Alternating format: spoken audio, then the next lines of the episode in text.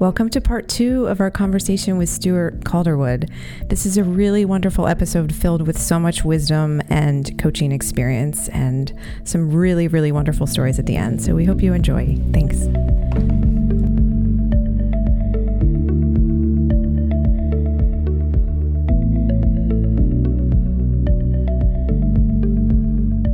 There's another way in which the failure, so called, is valuable. I mean, first of all, if you're really coaching in the biggest sense, it's not just to become a faster runner. And like many, many coaches have, you know, been cited as wisdom dispensers.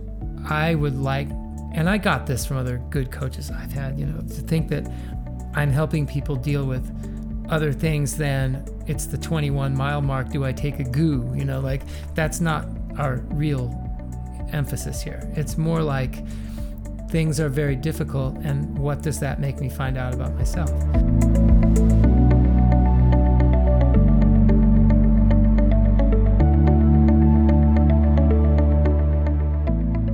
Um, what is your favorite track event to coach? To coach, when I was coaching high school, it was definitely the mile. Uh, I found that to be the place where all the skills uh, combined.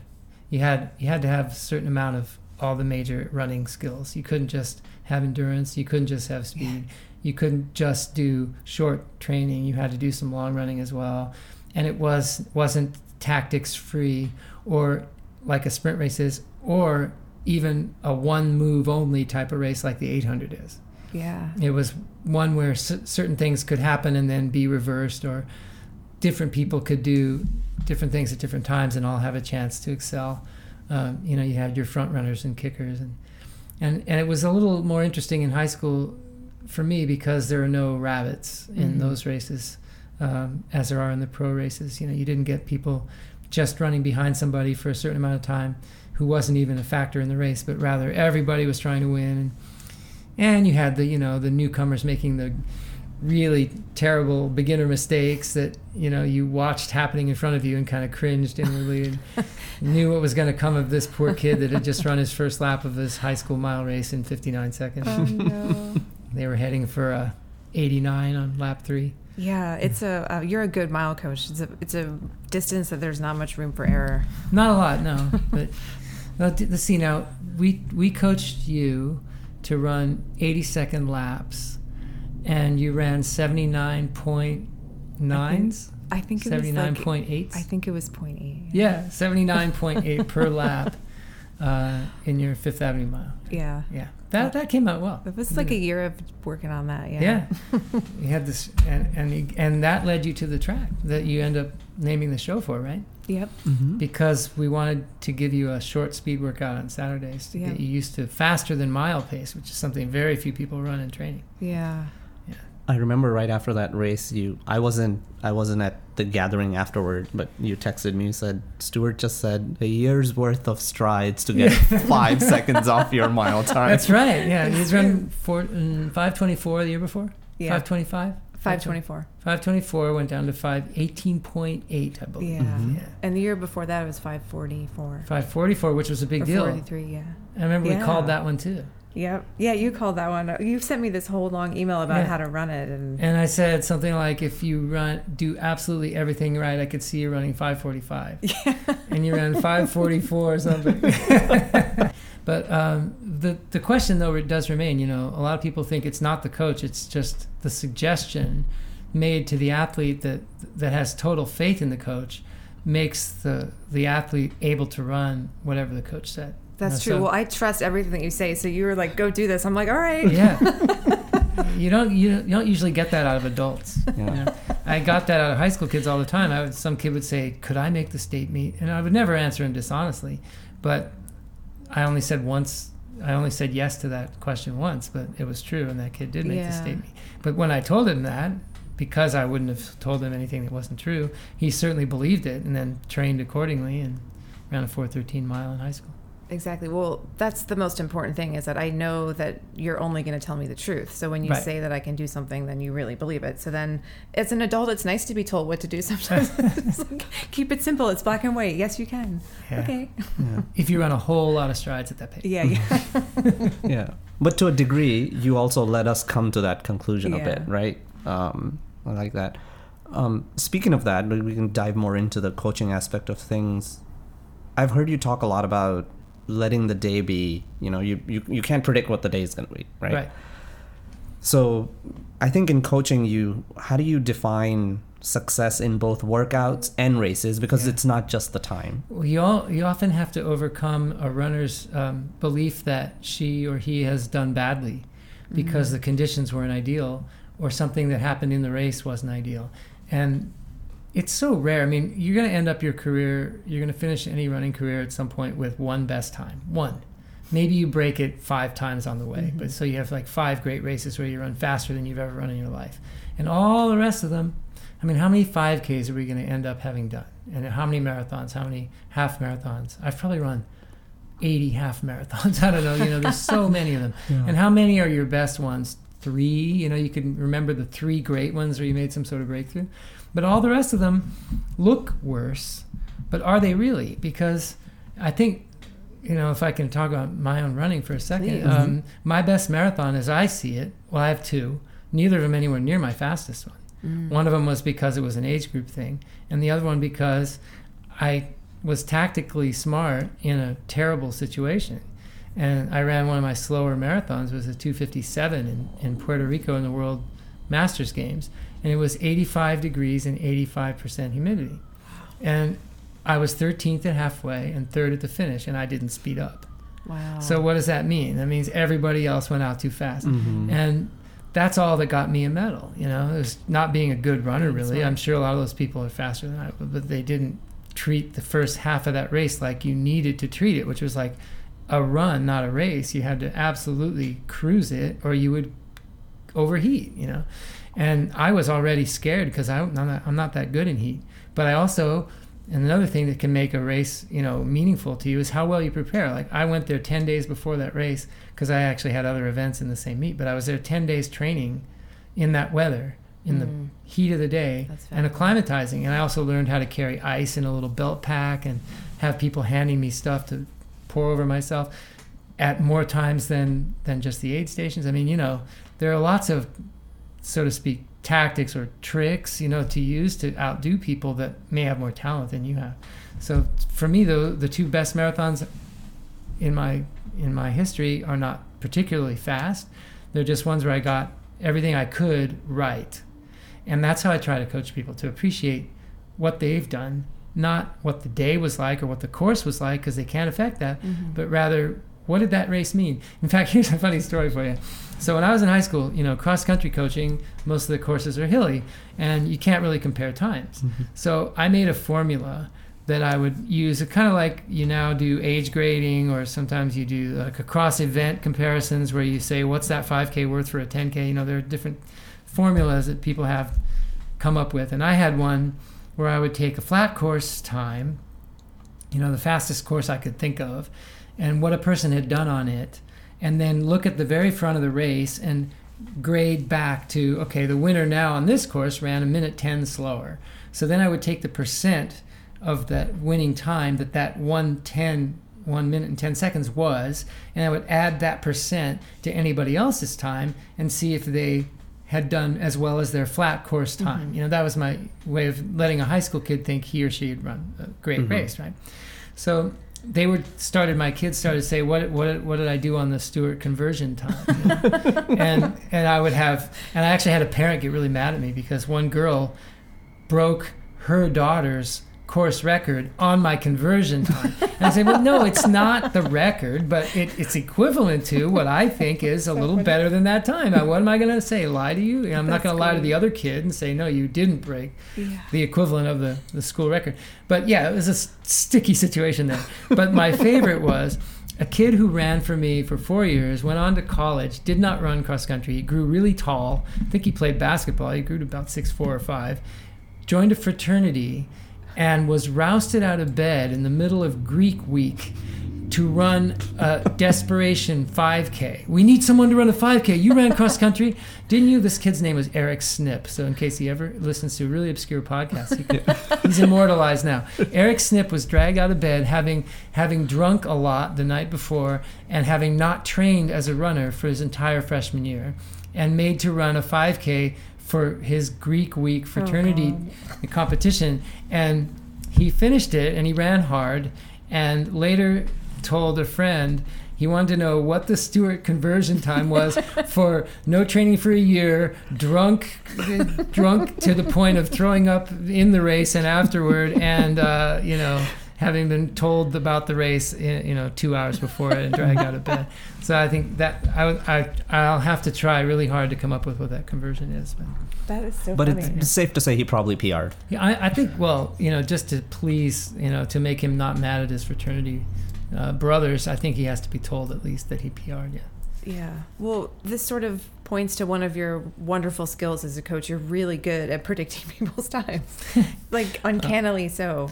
Yeah, you know, but it's it's based on stuff that's not uncanny. You know, Mhm. like, but I yeah, I mean, it's fun. It's fun to try to predict things. You don't want to make someone feel bad though, and like predict Right. they're going to be faster than they are. I think we just uh, lost. I lost my perfect prediction record from Ben Delaney, but he ran a great, great race. We can't make that sound any worse than it is. Ben Yeah. Delaney, just one of our assistant coaches, and good GT runners, just won his age group in a in a 10k in New Jersey this morning He PR'd by two minutes. by two minutes, In a 41 27 for 10K. And uh, yeah, I think I had him 40 57, so 40 exactly 30 seconds. but yeah, that, that was maybe a little over optimistic. What I was doing there was equating it to his recent 5K in Washington Heights, but having to take time off of that 5K because that's a hilly Mhm. course and he was running on a flat course. So I gave him a faster 5K time, and then I tried to equate that to a 10K. You know, Right. it gets tricky. You Yeah. start getting too many variables and losing losing the Yeah. the plot. But it's fun to watch you do the calculations because you kind Yeah. of go off into this other mathematical place. I just see Yeah. numbers flying. Right, right. Or it's like this hypothetical bubble. It's like, uh, you know, the, okay, take this hill out. This Yeah, this was the to- total elevation. This is a flat course, 38 degrees today, but it was 42 Right. that day. and and you you're tempted to use it to give people excuses too. Like right after the race, it's like, well, now let's look at that. You have how many clothes did you have on? You had big gloves on. You had thick socks. You had two layers on your upper body. You know, if you had had this on a flat course on a 50 degree day with no extra clothes.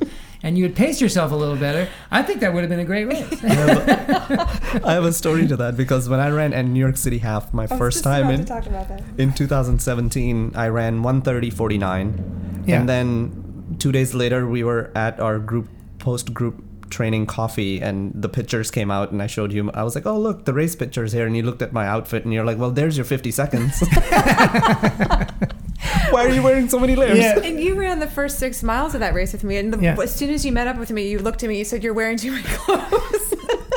I really like. uh, I really believe people wear too much stuff. If you look at the front of any race, you know Yeah. they're wearing shorts and singlets, even if it's like just this recent New York half. What was the temperature? Thirty-five at the start. yeah. None of the pros had anything on their legs. None of them, nor probably on their arms. A few had hats, maybe a few gloves. But why is that? They're not different than we are. They just want to run fast, so they don't wear that extra stuff. Yeah. Yeah, and they're going to be out there a little less long, I guess. Yeah. I've definitely pared down my outfits since.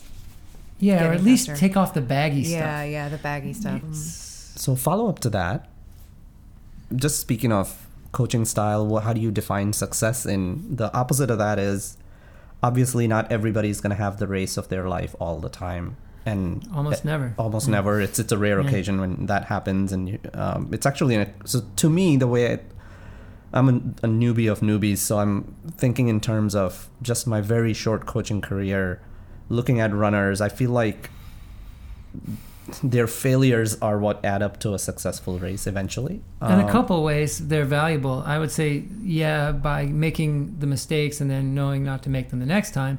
But there's another way in which the failure, so called, is valuable. I mean, first of all, if you're really coaching in the biggest sense, it's not just to become a faster runner. And like many, many coaches have you know, been cited as wisdom dispensers, you know, of various kinds that transfer over. It's why coaches go and give talks to businesses. You know, they Mhm. always want the message on how to be winners, you know, and translate sports winning into success in some other field.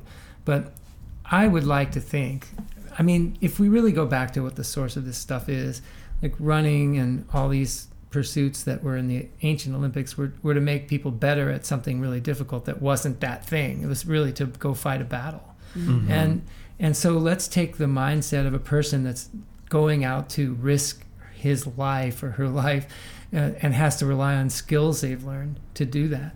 Um, what's our equivalent now? Well, we have all kinds of life situations that are much more important than whether or not you run fast in a race. Mhm. So I would like, and I got this from other good coaches I've had, you know, to think that I'm helping people deal with other things than it's the 21 mile mark. Do I take a goo? You know, like that's not our real emphasis here. It's Mhm. more like things are very difficult, and what does that make me find out about myself? Mhm. And It's not the only way to find out about yourself. There are many ways that aren't touched by sports, like whether you're uh, humorous or creative or whether you're uh, lovable. But whether you're resilient and determined and uh, you know uh, can handle uh, unusual obstacles, those things are really valuable to be used all over the place. And so I'd like to think that the way we coach distance runners would make people great in a crisis, for instance, of any other kind, a, ki- a kind that was well, I won't say marathons are not uh,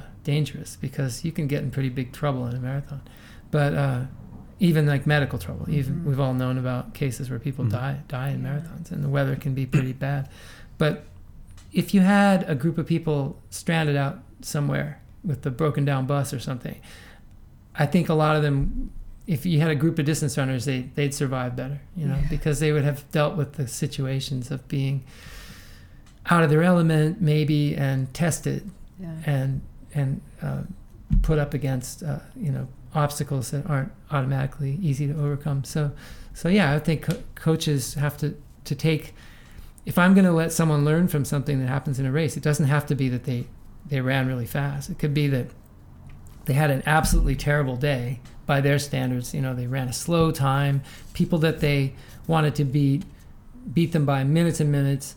Um, they didn't feel good from mile one, but maybe they persevered. Maybe that, mm-hmm. that didn't make them negative. Maybe they still ran as fast as they could on that day. And that would be, I think, a greater accomplishment in a lot of ways than someone who feels perfect and goes and runs, you know, their best time and faster than they run before. Because while you're doing that, it builds on itself and makes you elated inside. And you're thinking, oh my gosh, I just came by a five mile PR and I've, I'm on my way to 10K.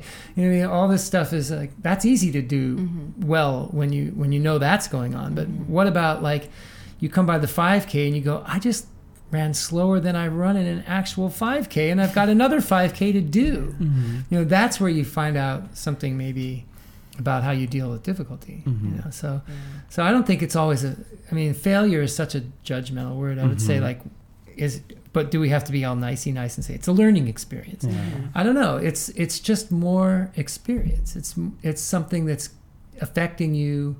Everything goes into you and stays Mhm. there, right? Yeah. And It's like it all becomes Builds, part of yeah. you for Yeah. later. You have memories of it. Your body even has kind of memories of it. Like once you've done something once, you're you're calloused to that thing, and you can do it better in the next better the next time.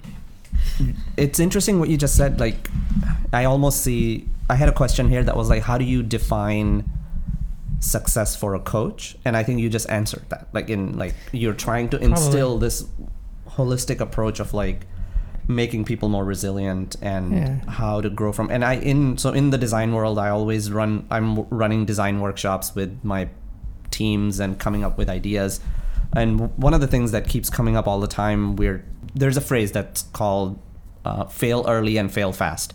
So the Mhm. idea is like don't try to build something for a year and then test it and figure out that it doesn't Right, work. So try to do something very little test it really quickly. But uh, you talked about failure having a judgmental negative connotation to it. And uh, one of the design talks i went to from a designer that i really respect and she said i, I don't like the fail fail early fail fast. I just think of it as practice Yeah. in terms of Well, that. I mean, what you've done doesn't need a label in some Exactly. senses at all. Like if someone goes and runs from point A to point B, why is it a failure if they don't run a certain speed? Mhm. There's just that's just our judgment of it. That I mean, we set up this thing that is the whole purpose of it for at least the people near the front and many people. It's kind of being watered down lately, though, right? Like Yeah. I like competition yeah. it has value to me and when i hear that people don't want to call the runs that we do races anymore it, it's dismaying to me Mhm. i mean I, i'm fine with them going and running it as a workout whatever but that they never want to find out how, how fast they are therefore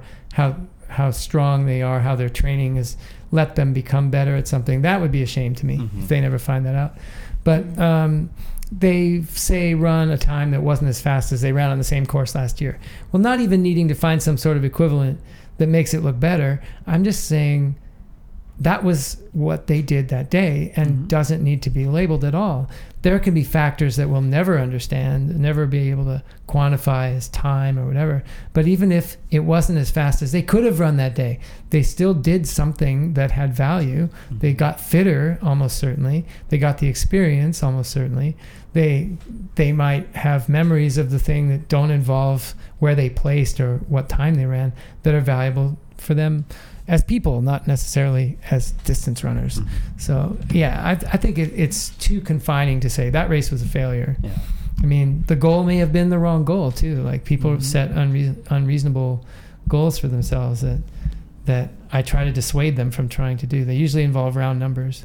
Yeah. then, and then they're a failure if they didn't. I mean, I always tell the story of this woman I know whose personal best in the marathon is three hours and 55 seconds. And she truly considers herself to have failed in her running career Mm. because she never broke three hours. And I can't get it through her head that, you know, three hours in that sense depends on the fact that we split the clock face up into 60 parts instead of, say, 50 or 100. And if if it had been split into 50 parts instead of 60 parts, what you call three hours would be 31301 and you know Mhm. wouldn't mean anything and the time you did might have been just under 310 or you know some other round number that you liked i mean it's just irrelevant really You can just change the time. unit to seconds and say Yeah. this is how many seconds I ran for the marathon, Yes. right? And all of a sudden it doesn't. and it has no significance whatsoever next to the next number you know. and yet people make huge investments in these Mhm. Mhm. breaking round number type of times So in 40 years of coaching, you've probably come across lots of different personalities. So you, how do you talk someone out of that?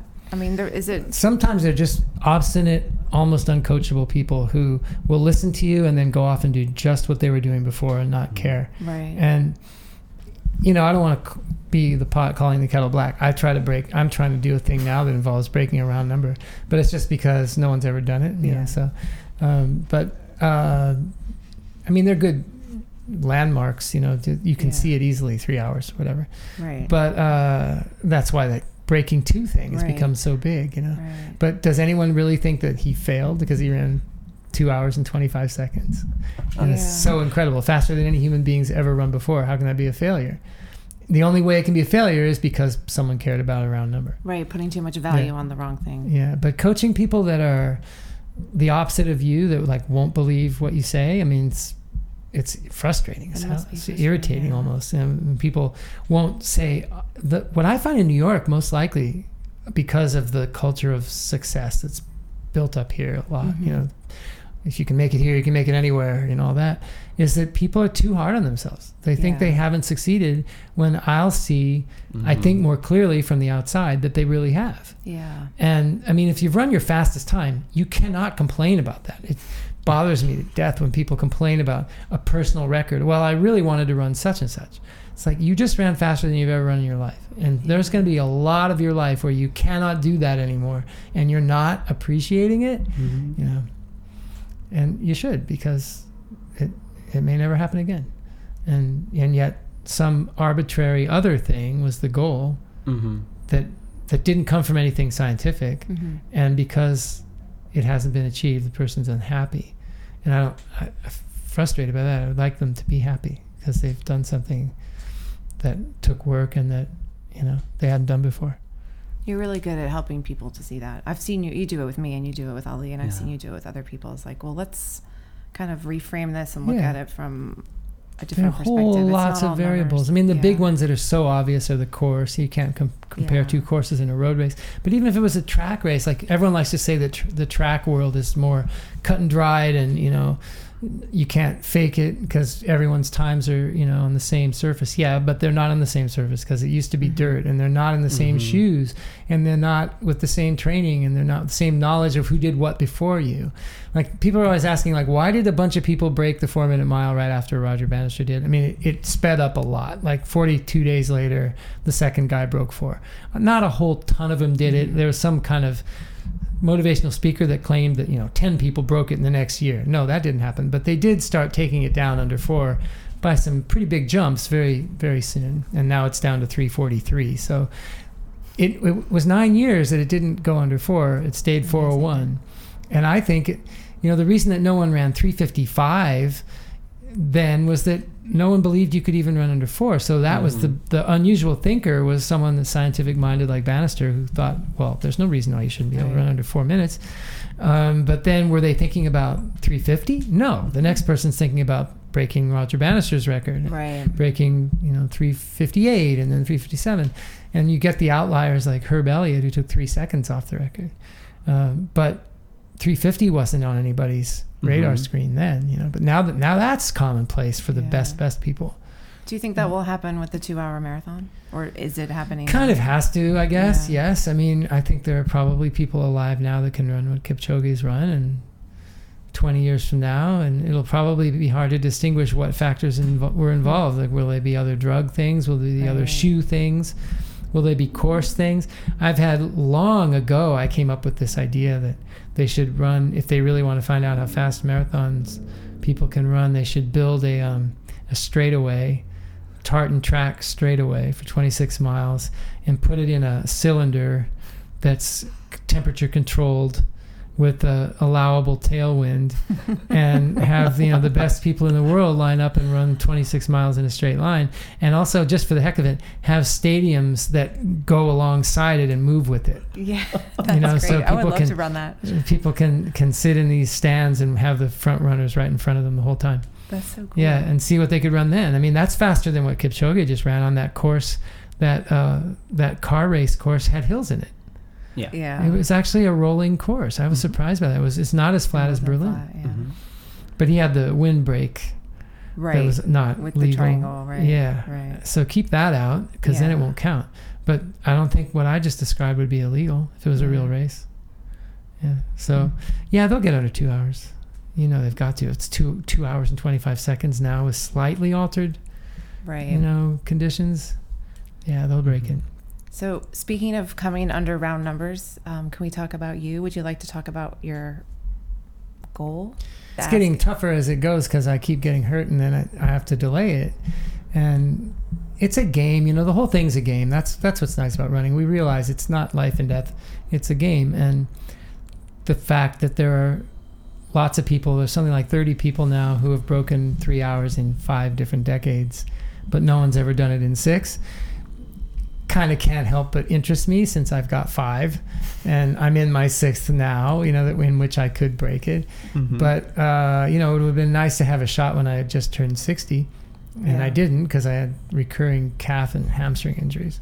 Yeah. But now I'm healthy at the moment, and I just ran a half marathon at that pace, so it's not out of the question, and I could get better. But you're fighting the uh, there's the fit, fitter but older right. dichotomy, so. I'm gonna maybe I'll just have to go by age grade. well, one of my favorite things you said is- is that the, there comes a point where you aren't running your fastest, but the goal is to slow down the slowest. I love that. Yeah, I wanted to, I wanted to call a book for for masters runners, uh, getting slower, slower. Well, I have this like wonderful kind of running fantasy of you and Ali and I all being healthy at the same time and getting sub three together. I think that would be really fun. It's far fetched, but not impossible. Yes, it's not. It's happening. Uh, Don't we have to work on that today? We have to go out and yes. try to Yeah, run we're going for 13 a miles? long run soon. Are Yeah. you saying we should wrap this up soon? No, we don't have to just wrap it up. That was a joke. N- No, but, um, well, you're two. Both of you are capable of breaking three, and absolutely, definitely. I mean, I can say that from firsthand experience of watching you run. I watched cool. Ali run his best marathon, Mhm. 306. Um, and it was his first road marathon. All he'd done before that was a trail race that took forever because it was really, really hilly. But and Anne ran what I think almost everyone agrees is a sub three effort on the Boston course on the worst day in the race's history last year when she ran 309, which was a personal best five minutes under Berlin time. That's the fastest course in the world. Who does that? Uh, yeah, who does that? um, and I love to, to notice that Desi Linden won the race in three three two thirty nine when her PR on that course is two twenty three or two, and so that's like seventeen minutes off her best, and you improved your best by five minutes. Mhm. So what does that mean? If you took tw- seventeen minutes less to run Here's that race, numbers, numbers, it would have been yeah two 52, happening. 250 Yeah, 252 Maybe. yeah Yeah. no but i think you were probably worth right around three hours that day Yeah. yeah because i don't think desi linden raced it full out for much of the race because everyone was like sheltering Yeah. running in a It's pack very and- tactical. yeah Can I take us back to one thing you said earlier? Uh, and I know you Yeah. have you, you have told us some stories about this about other runners, and I want you to go into that. The theme of the question is coaching the system of running versus coaching the person. hmm um, because you talked about how you you can teach the system of running to people, but then in essence you really have to find out who the athlete is and who Yeah. they are and have to coach that person and what's going to work for them. I've seen you do that so well with different people. at the time that uh, I was more involved in the top running world than any other was following my teammate from college, Steve Scott, who had the American record in the mile for 26 years until Alan Webb broke it, and uh, he ran 347.69. And when the when he ran that, it was the second fastest time anyone had ever run, and the fastest time was Sebastian Coe, who ran 347.33. So point th- point three six faster. And those guys were the same age. They had the same personal best, clearly, to 300, three tenths of a second um, in the same event. So, what would a coach who was given the two of them to coach do? And the obvious thing would be you'd probably train them fairly similarly since they were the same age person with the same times at the same event. But the fact was, Coe was a guy who had come up from the 400 meters as a young guy and was very good at that. And then the 800 was his main event all his life. In fact, he was a better 800 runner and set a record in that that lasted as long as Steve's American record did in the mile. But um, he he ran the mile almost on 800 training and broke the world record. So he's incredibly talented at short stuff. Whereas Steve Scott had very little sprint speed and couldn't beat these guys in the last few hundred meters almost ever, so would have to run on strength. And he ran very high mileage for a miler. He ran 90 mile weeks. So Steve ran with teams and was coached by the same coach his whole life, but it was our school coach, Len Miller, um, and did very hard, long intervals, things like 2400s, even 2800s we did. Whereas Coe ran very short, very intense workouts, things like five 800s, but all in 150. Okay. Now, Steve would have had trouble running one 800 in 150 in a mm-hmm. workout. So they were utterly different physically. But their strengths, if if worked on enough, and presumably their weaknesses also addressed, got them to basically the same exact point where they could both run 347.3 or 0.6 in the mile. So if you look at that, and then you look at any number of people that you're having to coach at once, the model I think for what you have to do is what Bill Bowerman did when he was coaching Oregon. He made a program up for every runner. And lots of coaches are not like that. They're they're very adamant about their system or their mm-hmm. methods. And if you don't conform to their methods, you go somewhere else because you know I coach like this. And I think that's as limited as you can, you know, have uh, without firing the person. I mean, like maybe some people just I mean, Ryan Hall famously said he could never get any good at Stanford because they ran too hard. They ran hard all the time. And I mean, he did fine, but he, he got really good when he left Stanford and trained on his own and took easy days. Now, some people say easy days don't work for them.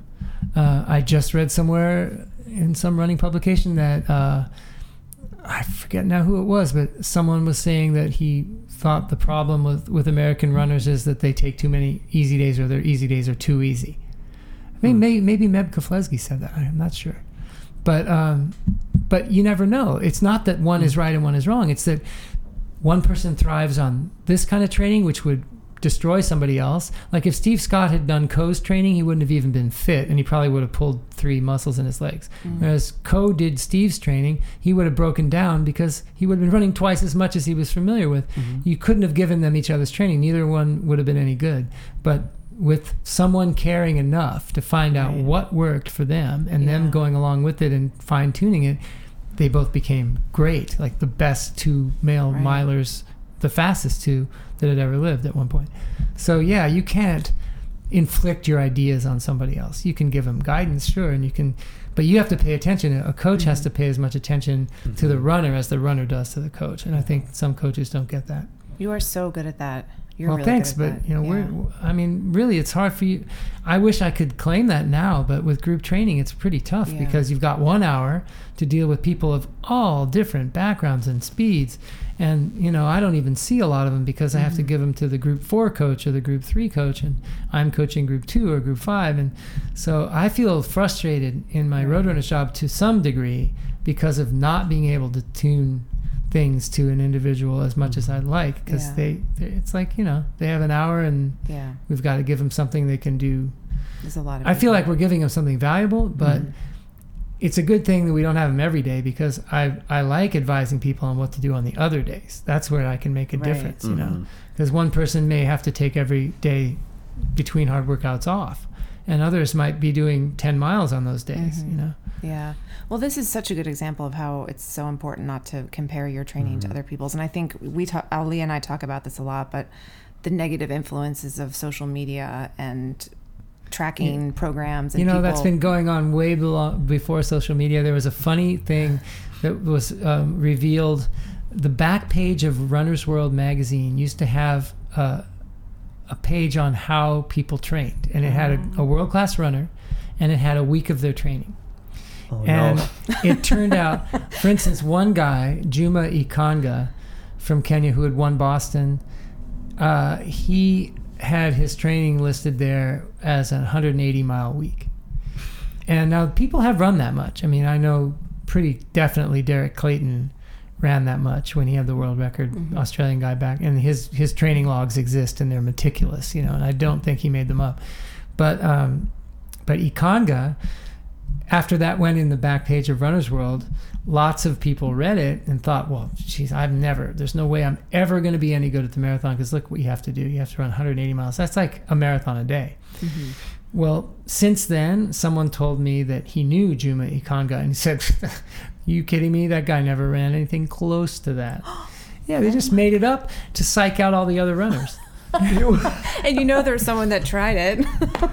He kind of Hope I was not. like, who doubled my I- mileage? Yeah, I actually probably don't think many of the world class runners read Runner's World, but yeah, that's true. no Good slight to point. Runner's World, but that was that's considered the uh, the layman's magazine. But but um, but yeah, I mean, you don't know what they're saying, Yeah. whether it's true or not. You don't know if someone actually did the workout times that they're supposed to have done. Um, Yeah. people used to at the Olympic training track in the days before their first races. People used to go out and do kind of show off workouts Mm. and get other people scared by Mhm. watching them do certain workouts. That's kind of risky though, because how Yeah, close to your race can you do some unnaturally fast-looking workout? Yeah. Mhm. but you never, you never know what anyone else does, and so it's really true what you said. You cannot judge yourself or guide yourself by someone else's training. Yeah. It's not going to work.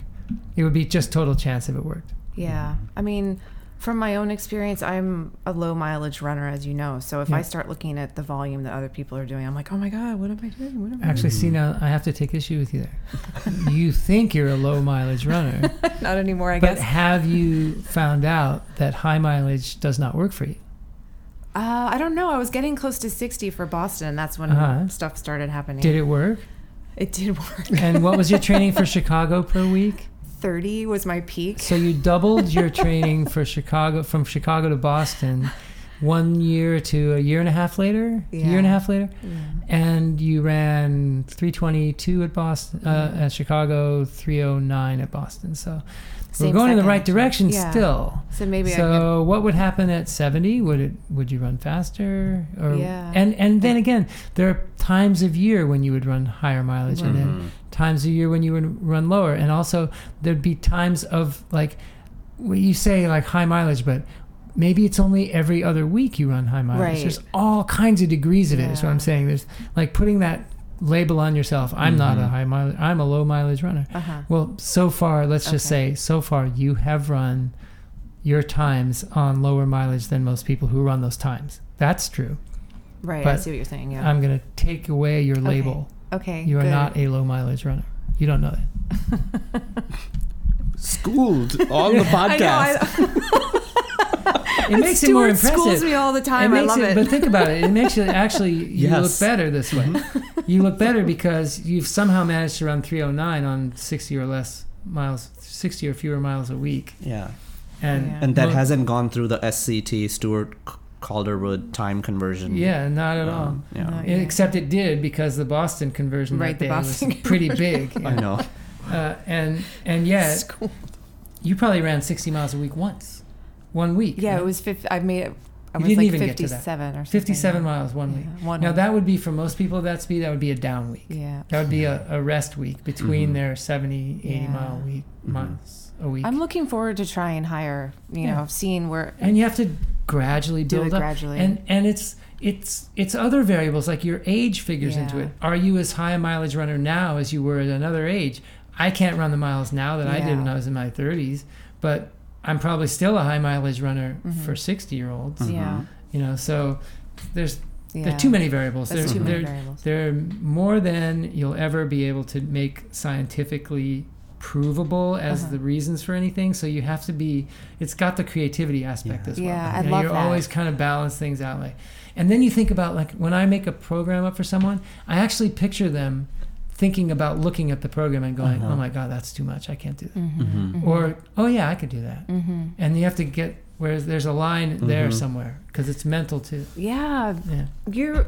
I did not mean to interrupt you. I'm sorry if I did, but No, it, I just got excited because we've had so many conversations, particularly around the Boston training, and we were on the phone. I remember one time, and you described. You said this is going to sound really weird, but maybe you'll understand it. And you started talking about Michelangelo and being a sculptor, and that you're chiseling away at the marble. and I was like, Taking yeah, away I what you don't need. take. Yeah. It's, it's the art of subtraction yeah. Mhm. and you you were talking about how it's really about figuring out almost how little you can do and get the most out of it about valuable workouts and not tipping that line Right. into overtraining But what I was talking about in that case was your willingness to do whatever you needed to do. Right, Which is like you had unlimited raw material, like the big stone, and now we take away right what you don't need, what i don't which is so much more pleasant for a coach to work with than someone who comes with the desire to do less and you have to try to get them to do more. Right, that's right. much Oh, that's more of a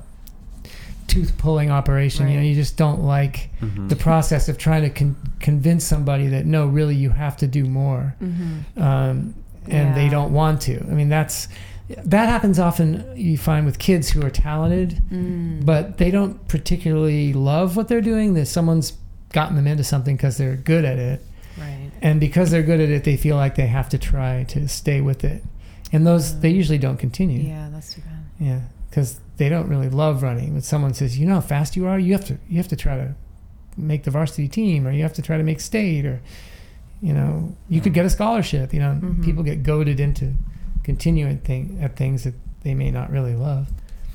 And in that in those cases, you tend as a coach to have to try to supply them with things that they don't have Mhm. instead of taking away what they don't need to use. You have to give them what what you would already have, like the desire to do harder workouts. yeah You impress me, both of you, with the way you do your rehab stuff when you're injured.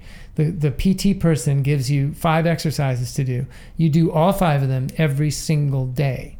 Whereas most people, I think, when the PT person gives them those exercises, the the doctor himself assumes, as in the case of Derek St. Thomas, who you're probably going to put on this show, Mm-hmm. that in his case assumes that you might do a few of them some of the time, you know, and that's that would be a good result. Right. And in your two cases, you're so determined to get back that you do every last thing. And Yeah. so you don't need to be told. You just need to be told what to do, not you should do this and why, or, you know, no, don't take a break from that, you know, Mm-hmm. That you would otherwise want to take. You don't want to. You want to do do what's necessary. And that's another way in which the sport thing, even injuries, look how look how even the injuries and how you treat them makes you more disciplined and Yeah. and patient Mhm. and all Oh, those things yeah. that are so hard to be. That's my downfall It's like trying to be patient with injuries. I think I probably would have had half as many and they would have lasted half as long if I had shut down earlier and taken more of a break. Right. If you knew that if you did something all the time, you would not get that injury again, that you would continue to do it, right? Yeah. But I'm victim of that too, I, Yeah. I, or a, Mhm. uh, guilty of that. As soon as something's gone, like now Yeah. my calf's okay. So am I doing my calf raises every day? No, but I should. And now, Yeah. you know, I tell myself to, and I do them Yeah. sometimes. I'll do them. I end up usually doing them like while standing at the counter waiting for something. yeah, exactly. or the subway. Um, do them on Yeah, the the subway platform. Just don't get too close to the edge. Going back to your you said there are so many variables involved and i love how you think about when someone says something you immediately there's i feel like there's a When they use absolutes. yeah there's like Yeah. a pot that breaks out you're like well what about this like Yeah. there's like 50 other things you i think i forget who it might have been one of our assistant coaches who was talking about hey i you know I, when i used to train like uh, for marathons, I would go up. My longest run would be like a 30 miler or like a Right. 24 or 26. Right, you're right. like, well, Yeah. You pointed at me you're like well if you're 5 310 pounds maybe you can get away with it right like i would never Mhm. do that so there was all of a sudden Yeah. this other variable of like yeah you know there's this part involved too of and Yeah. I, I love like there's all these little things that you have to i have a question here on my list that says how important is the science versus i think because a lot of times Anne and i were talking about this before you came and we were, we were saying how anybody you ask a lot of times they ask oh well are the event you're training for aerobic or anaerobic and if it's this Yeah. do this if it's this Yeah. do that but it's much more i think it's more than that uh, and Well, we see know, you if- do that all the time If you if you count psychology as science, which probably most people would to some degree, but not 100 percent, Mhm. um, then uh, the science is absolutely vital. I don't I don't think you can get around the science. Mhm. Yeah. You know, um, so like, I mean, put a bicyclist in a wind tunnel, and then give them a different set of aero bars, and the speed goes up by 0.03 percent. There's no denying that. You know, there's Mhm. things all over the sport like that. And that that's one of the reasons that none of these races are the ideal race. There's almost no such thing, and you're always going to have reasons that you didn't run as fast as you potentially could. You know, like there's a book called The Perfect Jump by, about Bob Beamon's 1968 long jump, Mhm. in which he broke the world record by almost two feet, and it stood for 20 some years.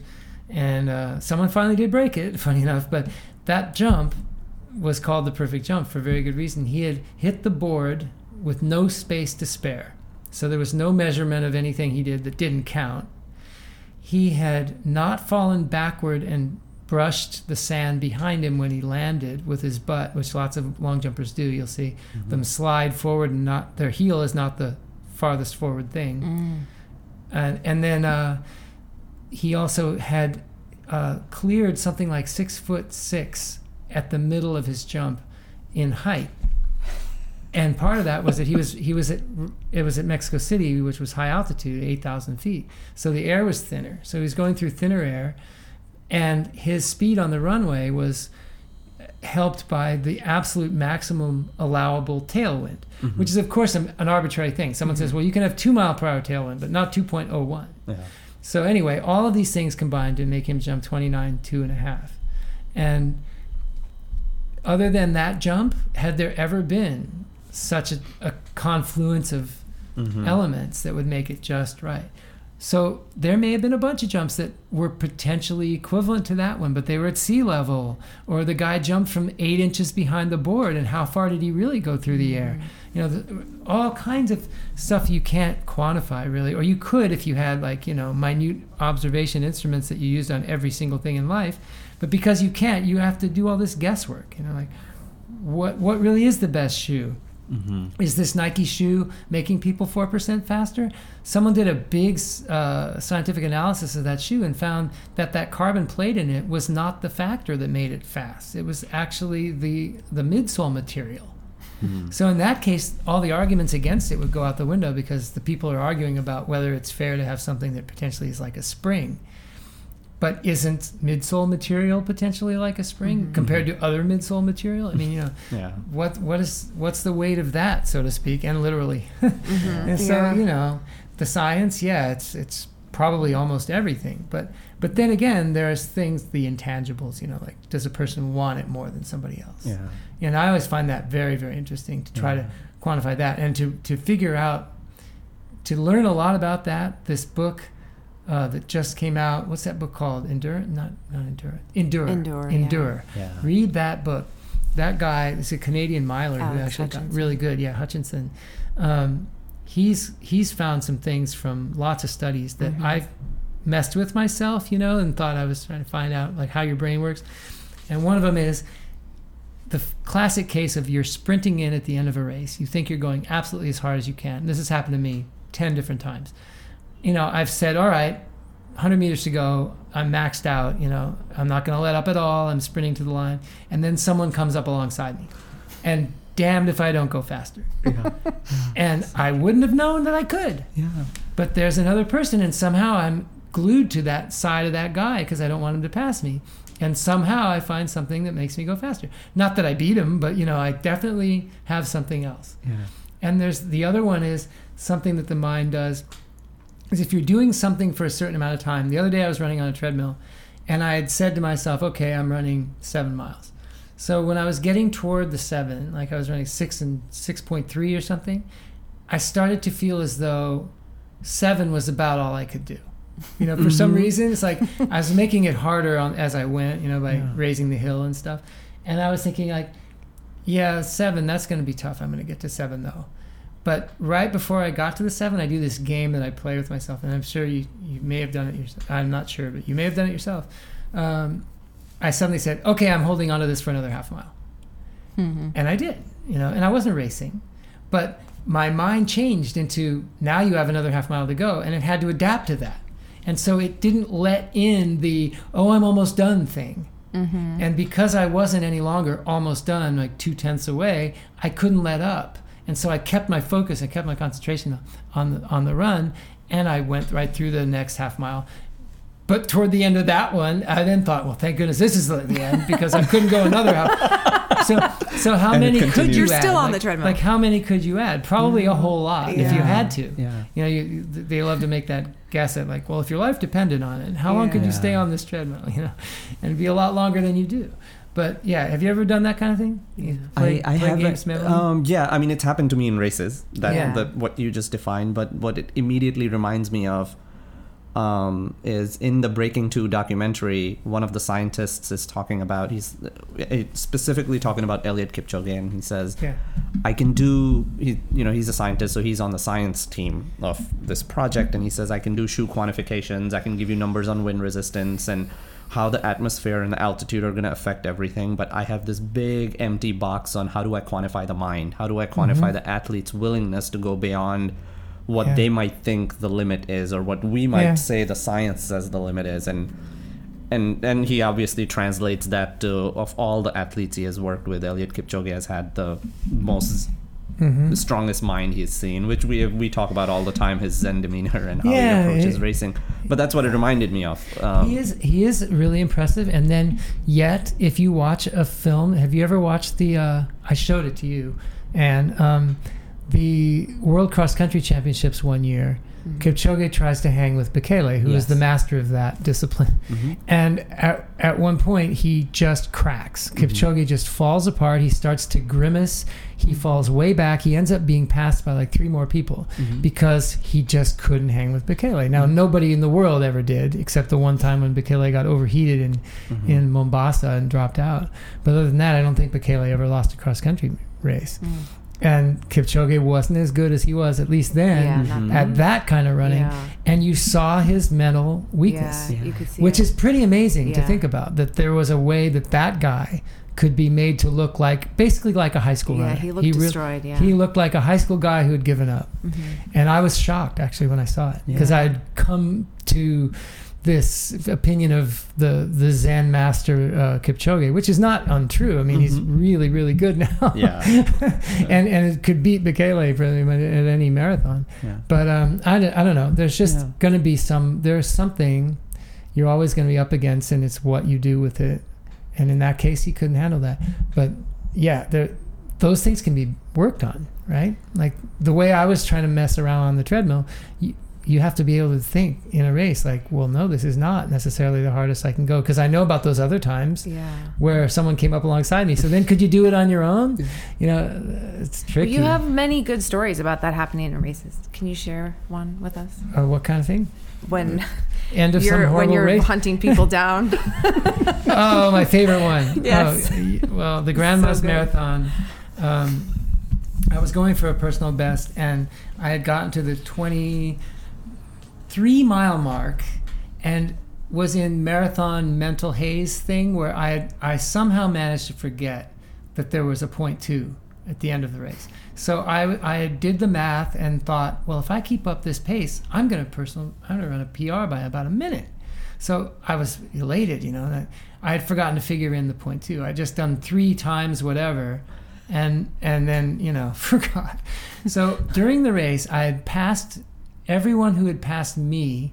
I had passed back, except for one guy, and this guy had been kind of unpleasant at the time. When he passed me, I tried to stay with him, and he immediately looked, gave me a look, and then put on a little extra speed. And I thought, well, if you're going to care about me that much, go ahead. Mhm. And so he ran off and disappeared, and I thought, oh, pretty good, pretty good runner. So I came by 25 whatever miles and realized, wait a minute, here's the 26, and I have two tenths, and I am not going to run a personal best. So I was dismayed, you know. And then I, I turned this last corner at the Grandma's Marathon. There's a long straightaway, about 300 meter finish.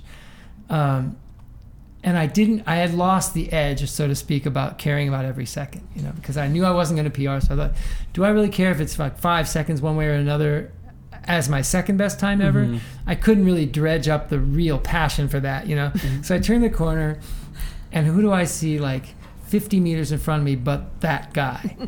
and that just galvanized me into a maniacal sprint. So I'm flying down this thing, just, you know, nothing. I, I could not want anything more now than to beat this guy. So I got every last bit out of that race. And um, the funny part was there were cheering crowds on both sides, and so he couldn't hear me at all. And he wasn't caring much. He was just finishing, you know, he probably wasn't having a great day of his own. But you always want a picture of certain things in your life, you know? Like there are always things that you wish you could have a picture of that. Well, I have the pictures of this, which is the only thing I could can say the pictures I need, I have of this. And it's rare. It's really weird that they happen to do this. They photographed everybody about 5 meters before the finish line and then also at the finish line. And in the picture, usually I demonstrate this with, with physical, you know, physical uh, miming of the finish of this race, but so I'll have to do it in words. With five meters to go, this guy to my left looks nonchalant. He's running normal. And I'm behind him with my knee coming up level and my face with my eyes bugging out, like, you know, like Usain Bolt, and with my hands up, like at the level of my head, trying to sprint and catch him. He doesn't even know I'm there. The picture at the line, I'm leaning like a sprinter with my hands back behind me, and I'm beating him by like two feet, and he's looking over at me with a very funny expression on his face, like kind of sh- startled, like "What the heck? Where'd that guy come?" from?" And and it just makes my day to have that to look at because it it was my second fastest marathon. It, that that that finish did get me under 131, 231. That's So, amazing. I was pleased about that. It was a 230.58, which I love that you rounded the corner and you saw him. Like, yeah, he was You're sitting like- there like a big fat target. I know you're like like, but not that, that guy. guy. Yeah. big fat target. The, the, the other one that you'll remember, and I'll do this much faster, is the time that I didn't care at all about my Boston finish because I was running a bad day, and I turned that corner onto Boylston Street and saw a guy with bobbing antennas on his head in front of me, and that would not do. Like I couldn't have that guy ahead of me, so I again sprinted like a maniac. And, got ahead of him, but then had to continue to sprint. I realized because I didn't want him in my picture. so I said, if I'm not going to look like I accomplished anything, if there's a guy with antennas in my picture right behind me, he had these bobbing bug antennas running a whole Boston Marathon in the 230s. We're- Who does that? Yeah, seriously. Since we are on the story topic, Yeah. you have to tell the story of you and John John Honerkamp at Berlin. About the the uh, the um, yeah, the race yeah. that did. Zeno's, the Zeno's paradox of the watch. Yes, That's yeah, my favorite. Yeah, that and and John's comment. Oh yeah. Uh, so he and I were coaching together before group training. We had a little group that we coached in the park, and had become pretty close friends. We both worked at Roadrunners. This is John Honerkamp, who's an Olympic trials 800 meter runner, but had managed to get up all the way to the marathon. He's a really good 10k. He run 30:04 for 10k. But marathon was probably a little out of his ideal race distance. But he did run, I think, 244 in his first try. Whoa. And he wanted to try to run 230. Now, my coaching instincts told me this was not smart on his part. and I tried to get him to try to run 236. I said, you know, John, six minutes pace, I think you could do.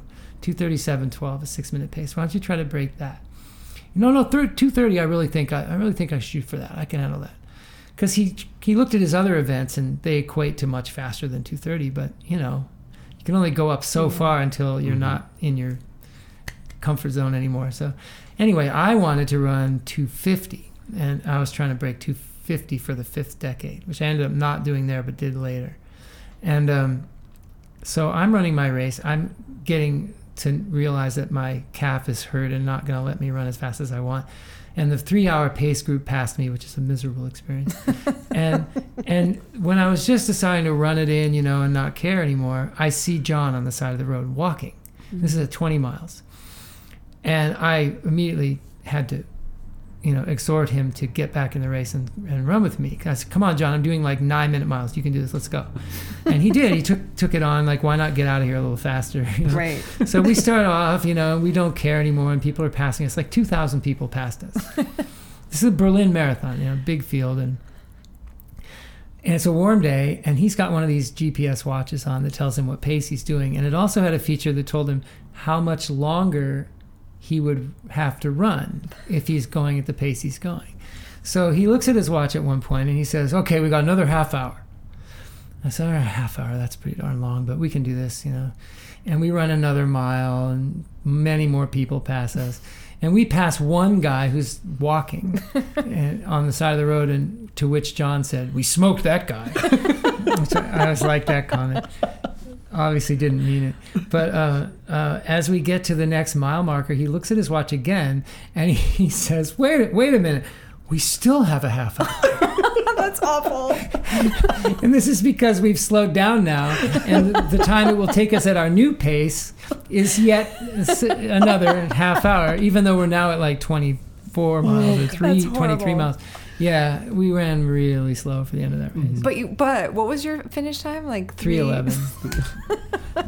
yeah. so funny. You both run faster than that. So one other favorite story is when you're racing and you, you're trying to figure out like what age group the guys are in that you're racing. Oh, the one in Philly. You really want these stories? yes. Okay.